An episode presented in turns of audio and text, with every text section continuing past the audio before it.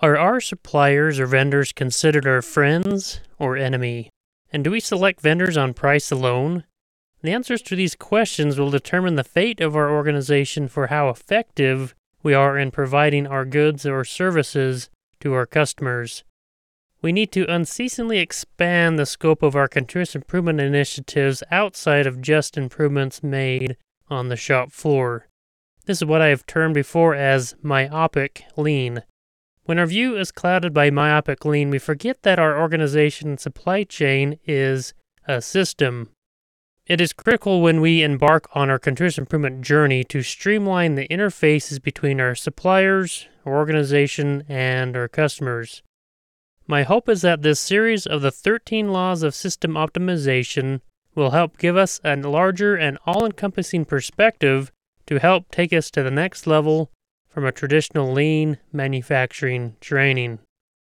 Welcome back, my friends. I am Hayden Barker from Continuous Improvement Journey, where we help you take continuous improvement to the next level so you can destroy your organization's status quo, devastate your competitors, and fuel revolutionary innovation. I want to thank all of you that have listened to our podcast so far.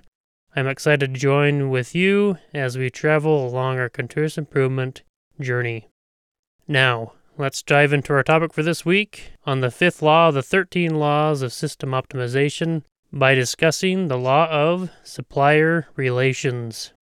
Let me provide some introductory context about our suppliers. Our suppliers are not sitting around waiting for our orders to come in.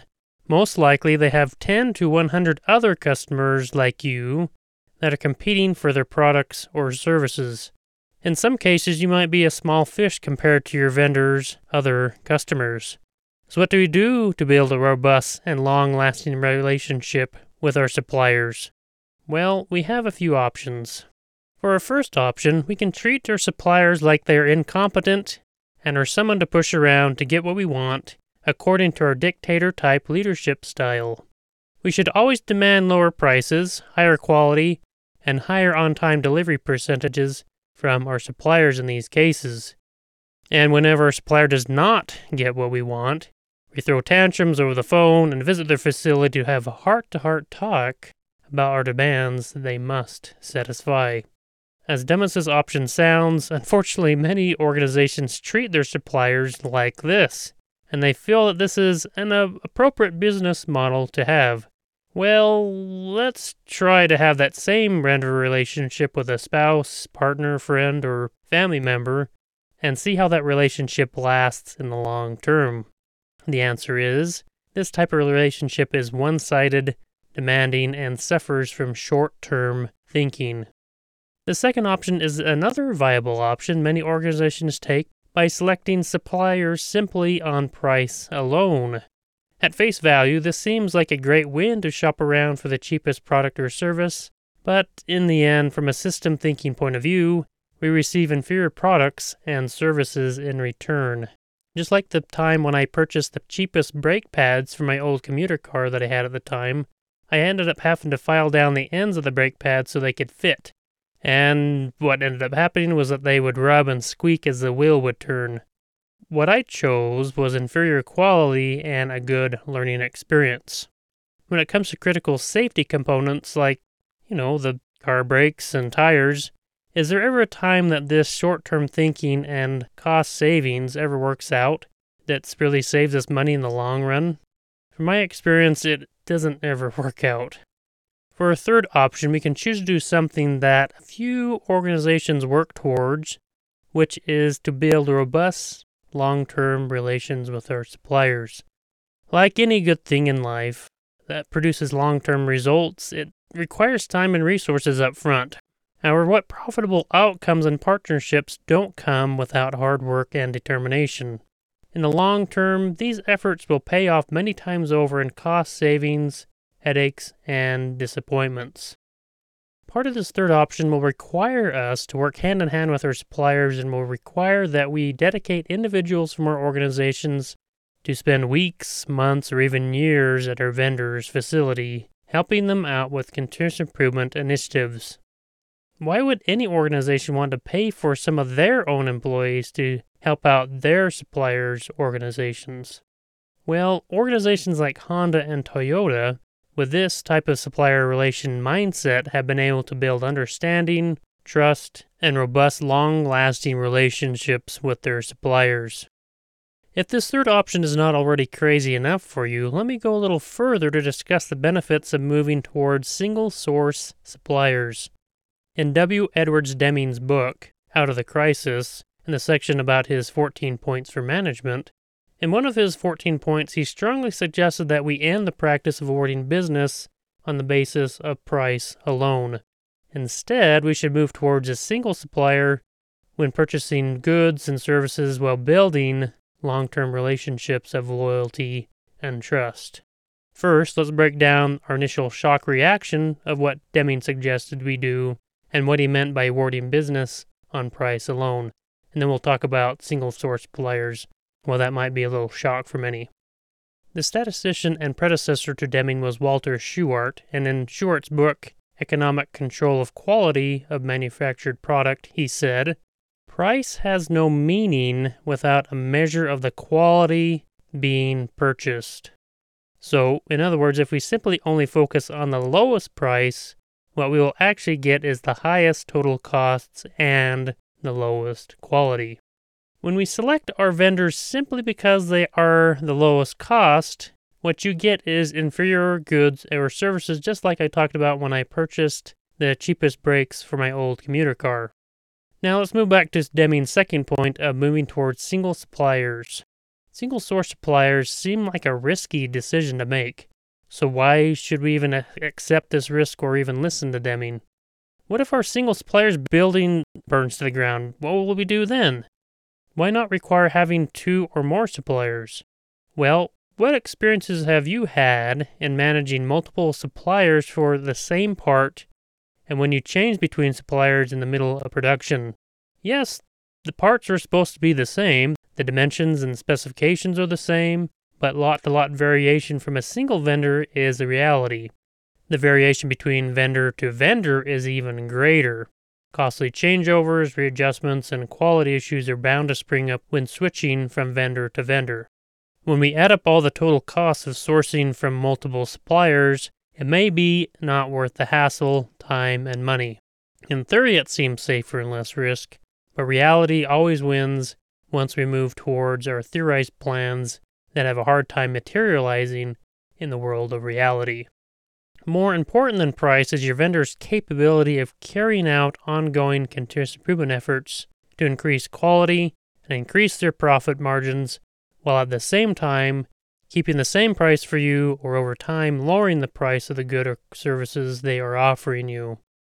More important than price is your vendor's capability of carrying out ongoing continuous improvement efforts to increase quality and increase their profit margins while at the same time keeping the same price for you or over time lowering the price of the goods or services they are offering you. The problem we have is that most of our supplier relations are considered short term from both parties. If relations are considered short term or one sided, then what incentives do our suppliers have to improve or bend over backwards for our organization? I would say that there are no incentives from your supplier to put forth extra effort for you and your organization.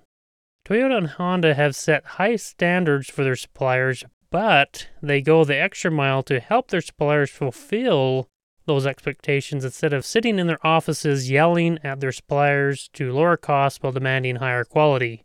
It is good to have high standards and expectations, but we should also help our suppliers fulfill those expectations. Once you get your great relationship started with your supplier, don't take a hands off approach from then on. Constant contact with your supplier is such importance. Don't send annual or no report cards at all, as most organizations do. Send your suppliers monthly reports, just like you expect from your organization about receiving your own monthly financial and production reports. Typical supplier report cards have sections on on time delivery, quality, quantities delivered, and ongoing history of performance countermeasures implemented, and some comments of concern, encouragement, or thanks. Now let's go back to the elephant in the room. Why should you send employees from your organization to work hand in hand with your suppliers on a continual basis? Well, for any long lasting and trust building relationship, the time and the quality of time that you spend together is one of the best catalysts to help build robust supplier relations. Instead of yelling and throwing tantrums, we should calmly take our suppliers' problems seriously by helping them remotely with their problem solving process to uncover any root causes. Then, with that supplier, develop detailed corrective action plans to resolve the root causes identified. If you find that your suppliers are not able to identify root causes, then you need to immediately send a support team to help your supplier. Doing so does not mean you're taking over, where the supplier is rendered dependent on you you should not do everything for them, but you should be equal partners in supporting them in identifying root causes and coming up with corrective actions.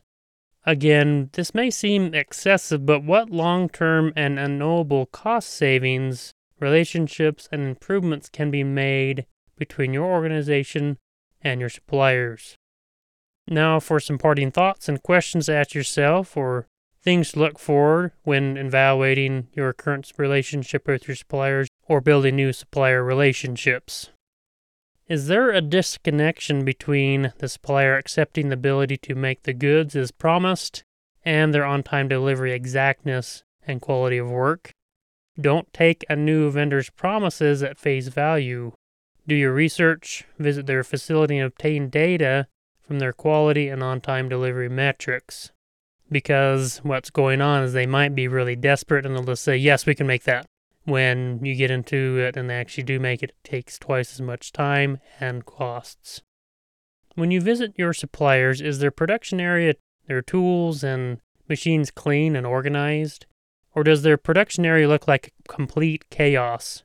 If it looks like chaos, then that is what you'll get from your supplier in terms of quality and on time delivery.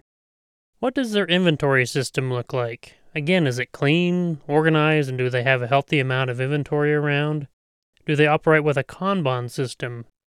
Do they offer to send small, incomplete shipments instead of waiting around for the whole shipment to be finished before it can be shipped? How often can they ship? Is it possible to ship on a daily or at least a weekly basis? As we embark on our continuous improvement journey to streamline the interfaces between our suppliers, organization, and our customers, we will be able to build lasting and robust relationships with our suppliers. Thanks again, my friend, for listening. I will catch back up with you again in the next episode.